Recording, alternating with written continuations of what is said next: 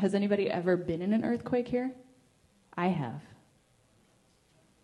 Not very many. Um, I'm from California, so I have experienced an earthquake because I think to live in California, you kind of have to, maybe. Um, but the earthquake that I experienced was in like 1993, I think. And it was in October, I remember because it was around my birthday, and the balloons were still attached to the chandelier in our dining room. And I'm sitting at the dining room table doing my homework, and all of a sudden the balloons start moving. It was so weird. And the chandelier starts moving. But I was like 200 miles away from the epicenter, and so it just felt like a tremor more than an actual, like, massive building falling kind of thing. But it was still unsettling. I mean, books fell, and balloons moved in front of my face, and we were all kind of like waiting for more.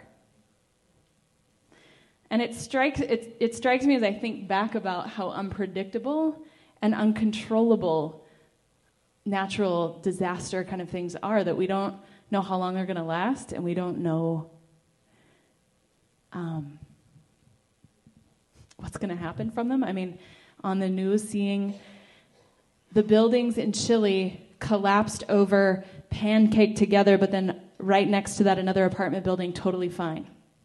How does that happen? Or if anybody's ever seen a, a um, hillside that's been on fire, sometimes there'll be like one house that didn't burn. How does that work? Totally unpredictable. To illustrate, there were tsunami warnings yesterday um, they, they, were, they were given in like 20 countries. And they were expecting 600 mile per hour, eight foot waves to hit anywhere from Hawaii to Japan. And it didn't really happen. It's only a fraction of what they expected. So this morning I'm listening to this news guy on online and he said, experts are trying to figure out why it didn't happen. Right. Thank God it didn't. Well, the reality is, is that there's only so much prediction and control that we can have over these things. Right? Unless, of course, you are God. And then you can stop storms and move mountains, in fact, create all things. In this passage, Jesus shows himself to be God because he's in control of even the wind and the waves. So, if you have your Bible, we're going to kind of walk through the passage a little bit, um, and you want to follow along. There's also Bibles in the back at the scoop. Feel free to get up and get one. We move a lot here at Scum, so it won't bother me if you get up, you know, and get a Bible. Um, so, Mark 35 to 41. You can kind of follow along if you want, um, but you don't have to, because it's up there too.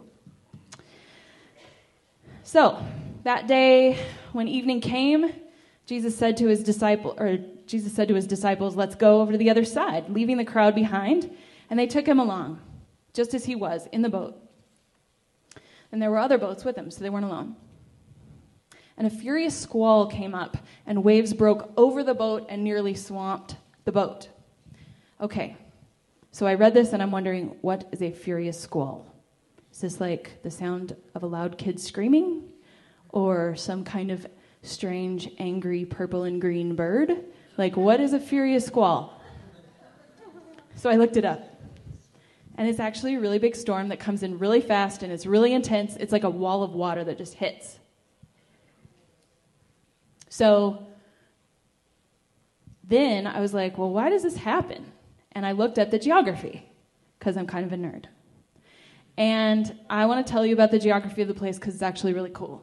So there's like a 9,200 foot mountain called Mount Hermon. I always want to say Herman, and I know that's wrong. So Mount Hermon two, is 9,200 feet above sea level, and 30 miles away is the Sea of Galilee, and it is 700 feet below sea level. So in 30 miles, you have a 10,000 foot elevation difference. So the interchange between the cold air in the mountain and the really warm air of the sea kind of collide and create the ability for this massive storm to be able to happen like really fast. it even happens today. There are signs I've heard, I haven't seen, heard posted on the beaches of the Sea of Galilee so that if you park your car there, you know that your car could get swamped, even though it looks safe right now. Galilean fishermen today speak Arabic, and they call it a sharkia because it reminds them of a shark, I guess. I don't know. But sharks are scary, so I assume the storm is scary.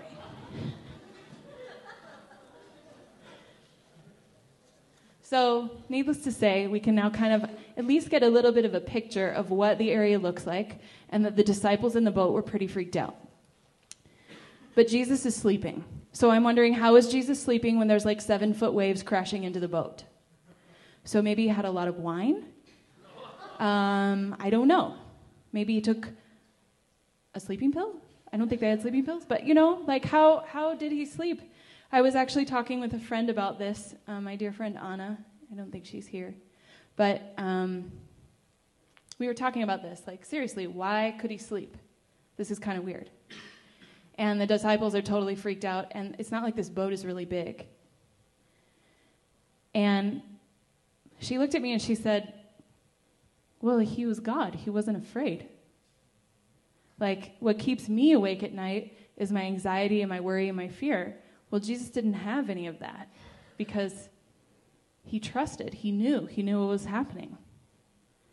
And the disciples don't really interpret it this way. They're kind of pissed off, I think. Because their answer is Don't you care that we might drown? Don't you care that we might die? Their question expects the answer yes. You do care that we are perishing, don't you? But really suggests that they're kind of peeved and pissed off. Like, I mean, if your life was in danger and your friend was taking a nap, I think you might be upset.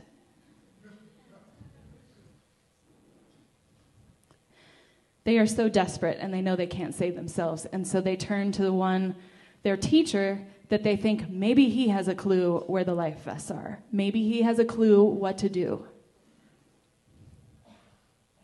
I think it's because they were aware of their own need in their moment of desperation that they were able to come to Jesus and say, Hey, wake up. We need you.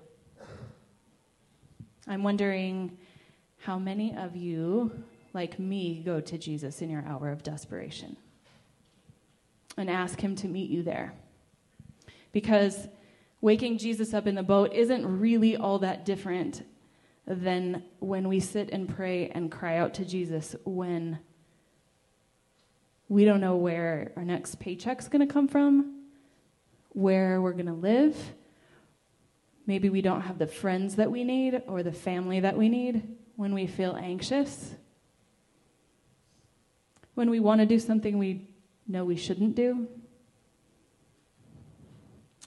But let me say that those who are not open to Jesus when they're desperate doesn't mean they don't need Jesus. It just means they don't expect from Jesus what he has to offer them. They still need him just as much. So, what does Jesus do when they go and wake him up?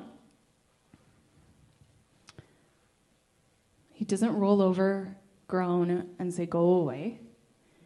He actually responds. He gets up and he says, Quiet, be still. And the wind died down and it was completely calm. So I could go into a lot of Greek here, but I'm not going to. I'm just going to tell you the gist. The gist of this kind of quiet, be still in Greek is shut up, be still and stay still, stop freaking my friends out. Because what's interesting is the language for the words there he used when he exorcised demons in the passage before. It's like personification of inanimate objects like saying, Wind, waves, you will obey me. You can understand me. Shut up. Be still. Stop freaking my friends out. You're messing with their faith. Stop it. And they do. So when he's done with the wind and the waves, okay, that's done. He turns back to his disciples and he says, Why are you so afraid? Do you still have no faith? Do you still not trust me? Because, see, the disciples to this point have seen Jesus heal people. They've heard him say who he is. They're still calling him teacher, not Lord. So it's like they haven't put two and two together yet even though Jesus is right there in the boat with them. They were terrified and asked each other, Who is this? Even the wind and the waves obey him. So, okay, they get that, that this is kind of weird that the wind and the waves just obeyed him. So, who is this?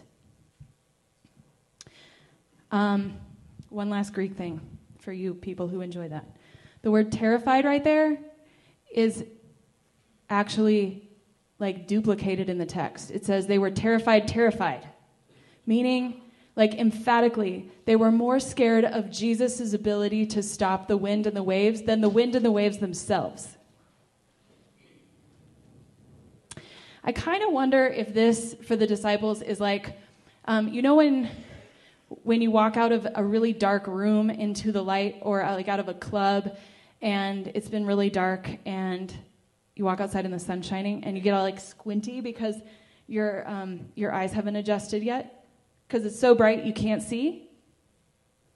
I kind of wonder if it was like that for the disciples that God was actually in the boat with them, and it, he was, and and it was like that with the sun. You know, like squinty, watery eyes can't see what's in front of you. So Jesus in the boat, they couldn't really tell who he was. I've felt this way before. Not really knowing that Jesus was in the boat with me. Not listening to him, not trusting that his way was the best way for me. I'm really hoping I'm not the only one in the room, but I'm going to share my story with you and trust that you understand what I'm talking about. So, my first semester in college, I'd been a Christian for about five years, but I grew up in the church, but I kind of did it backwards too. I got baptized when I was 12 and then accepted Jesus when I was 13, like did the walk, you know? I feel like it still counts. um, it was my first time away from home. I was at college. And I thought, great, mom and dad's rules don't apply anymore. And no one's going to tell me what to do. I have no rules. So the first thing I did was what you know, any good girl who wants to break all the rules goes out and gets a really bad boyfriend. I could tell you lots of stories and everything, but the kicker was is that I wouldn't give him what he wanted. Now you all know what I'm talking about. So 5 days later, I walked into his dorm room and I walked in on him with another girl. I will probably never forget what that looked like. Um, that was our breakup conversation, and we never talked again. then I decided I didn't need to go to class or do homework to get a good grade in college. So I ended up with a 1.9 GPA my first semester in college. Academic probation. It means I could get kicked out if I didn't pull it together. In addition, I surrounded myself with shady parties, shady people, and had really crazy experiences in San Francisco because I went to college just north of San Francisco. I still love that city, but I wouldn't go the same places I did then. So none of these things were really great for me. I knew it, but I didn't care, and I was having a really good time, kind of. I decided in January, after my heart had been crushed, and that I was close to getting kicked out, and realizing that I didn't have really good friends, because they didn't really care about me, that I had made some bad decisions. And that was when I went back to Jesus and said, okay, maybe I will listen to you now. I feel like that was kind of when I went and woke Jesus up in my boat and said, I'm drowning here. Mm-hmm. These were kind of my seven foot waves. Um, they might be two feet waves for somebody else, but they were seven feet waves for me. They were enough to wake me up. You know, when I first read this story, I thought, Jesus is sleeping. He's God. He has to know what's happening. How is he not the jerk here? Like sleeping while people are struggling with a storm? What would have happened if the disciples hadn't woken Jesus up?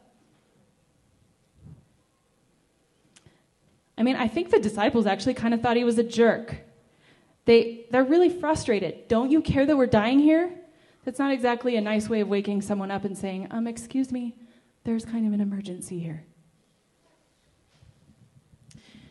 Isn't, the way, isn't that the way that we are with God sometimes? When God isn't working the way that we think He should, we so do this. We, have expectations for God to fix our lives, and we figured out what fixing it looks like. So we expect God to work like we think He should to fix a problem. Like, why didn't God stop me from walking in on my first boyfriend? That was so painful. Why didn't God help me do better on my exams so I'd get better grades? Why didn't He protect me from sketchy things that, I, that happened in San Francisco? What if that isn't the way that God chooses to work? What if there are ways of fixing things that we can't even fathom? So, if it's so obvious that we need to trust Jesus, then why don't we do it?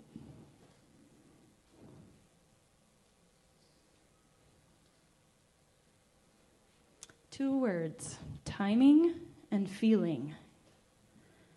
You see, I think we get mad at God because He doesn't choose to do it in our timing. But that doesn't mean He's not trustworthy. And I think we get really upset at God because it doesn't feel good. And it doesn't feel like He's doing anything. So I don't know why Jesus was asleep when all this was happening but he did something about it. Our passage doesn't tell us that we're going to be protected from feeling the effects of the storm, like feeling the effects of my decisions when I was in college.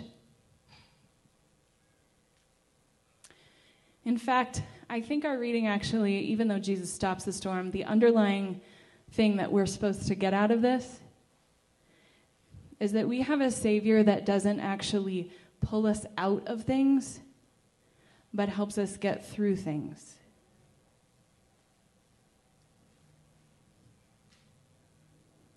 He doesn't help us get out of things, but He helps us get through things. Isaiah 43, 1 through 3 is what came to mind when um, I was preparing this. This is where God is talking to Israel, and He says, and He's really talking to us too. Fear not, a little bit down. Fear not, for I have redeemed you. I have summoned you by name. You are mine. When you pass through the waters, I will be with you. And when you pass through the rivers, they will not sweep over you. When you walk through the fire, you will not be burned. Some translations say you will not be consumed. The flames will not set you ablaze. For I am the Lord your God, the Holy One of Israel, your Savior.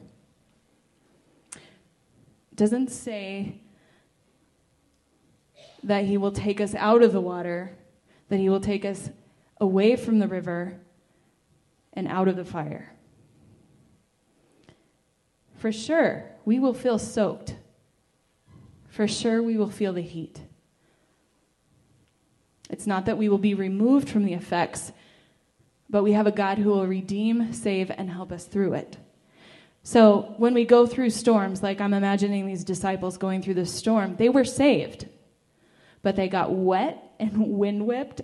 I'm sure they had really messy hair, like They had long hair and long beards, probably. So I'm imagining like this connection thing, you know, with all the water and wind. they had leather shoes, so it was probably pretty smelly after getting soaked. Have you guys ever gotten really, really wet in jeans? It's just kind of awful. We're a bit of a mess when we come through a storm, whether it's physically or emotionally. Sometimes we need a towel and a friend to help us pry those jeans off, to get some dry clothes and clean socks, and maybe some hot chocolate. So, in our brokenness, we want Him to stop it all and fix it now. We question whether God cares when it doesn't happen our way. I won't fib to you. I don't know why God does it this way. I don't get it. I have asked this week many times is God enough? Because that's ultimately the question of this passage, right? Is God enough?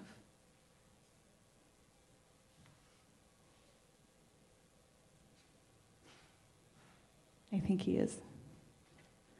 My friend Sarah, I work for her 12 hours a week. She has MS.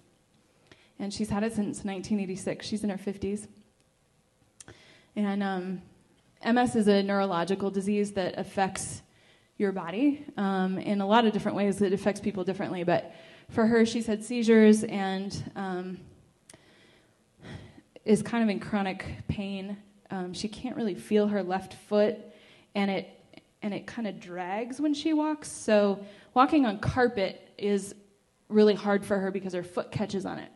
So um, she's asked me to kind of come alongside her and companion her, and I've had the privilege of doing this for about three months, and I, I actually really love it. I go to Starbucks with her. I go to the grocery store. We went to Target the other day. Um, we do things that she wouldn't be able to do otherwise because she's pretty much wheelchair bound when she goes out. Like it's just not safe for her to walk, and um, yeah, it's just really been incredible to be with her. And she, I was, I asked her, I said, "Can I talk about you?" And she said, "Yes." And this is what I want you to tell them. She said, actually, she texted it to me. I'll just read it to you from here because this is better.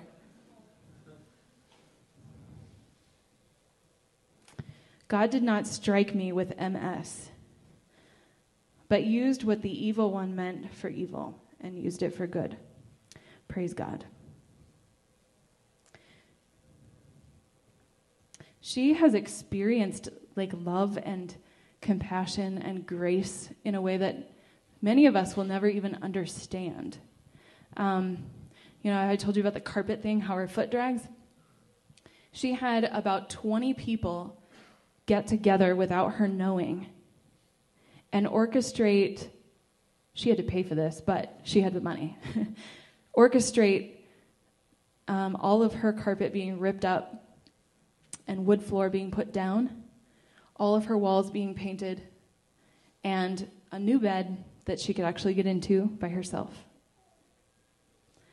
I got to be with her when all this was happening. And oh, the other thing, they paid for a hotel for her so she didn't have to be there during it. She just said she never would have known how much people loved her and would be willing to do that for her if she hadn't had MS. And she was actually grateful for it. Isn't that weird? But so wonderful. I think she could see this because Jesus is kind of in the boat with her. So, is Jesus in the boat with you?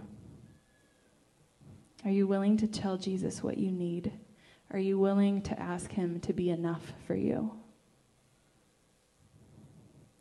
Like the disciples, are you willing to say, We're dying over here?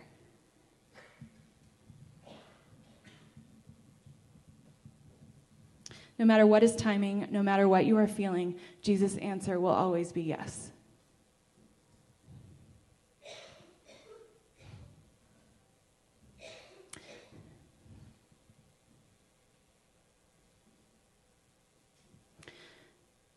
So if you think about this world as a boat, um, it's kind of going down.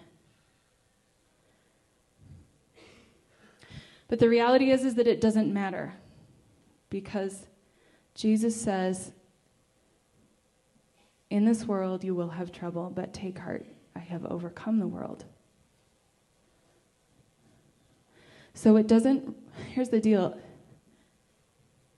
Forgive me because I'm going to say this kind of choppy, but it's because it's hard for me. um, so it doesn't really matter if we drowned. It doesn't really matter if we go down, if we have Jesus in the boat with us. Because this isn't all there is.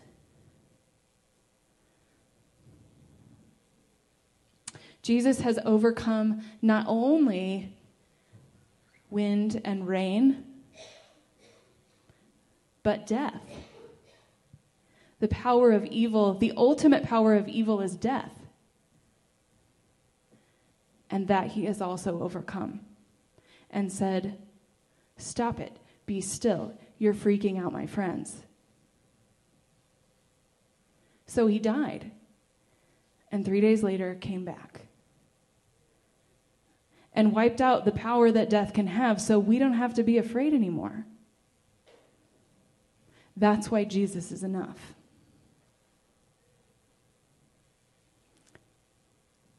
So, whether we sink, whether we drown, whether we make crappy decisions,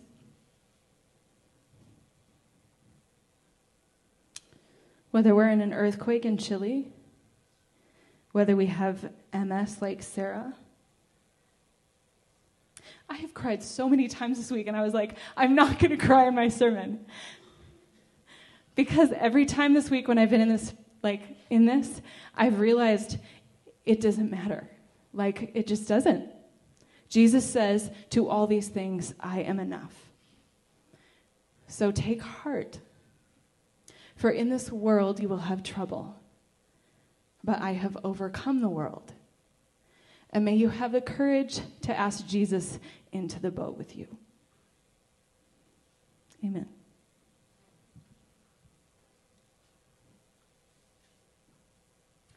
Um, we're going to have prayer in that room, if you would like to pray with somebody, to ask Jesus into the boat with you.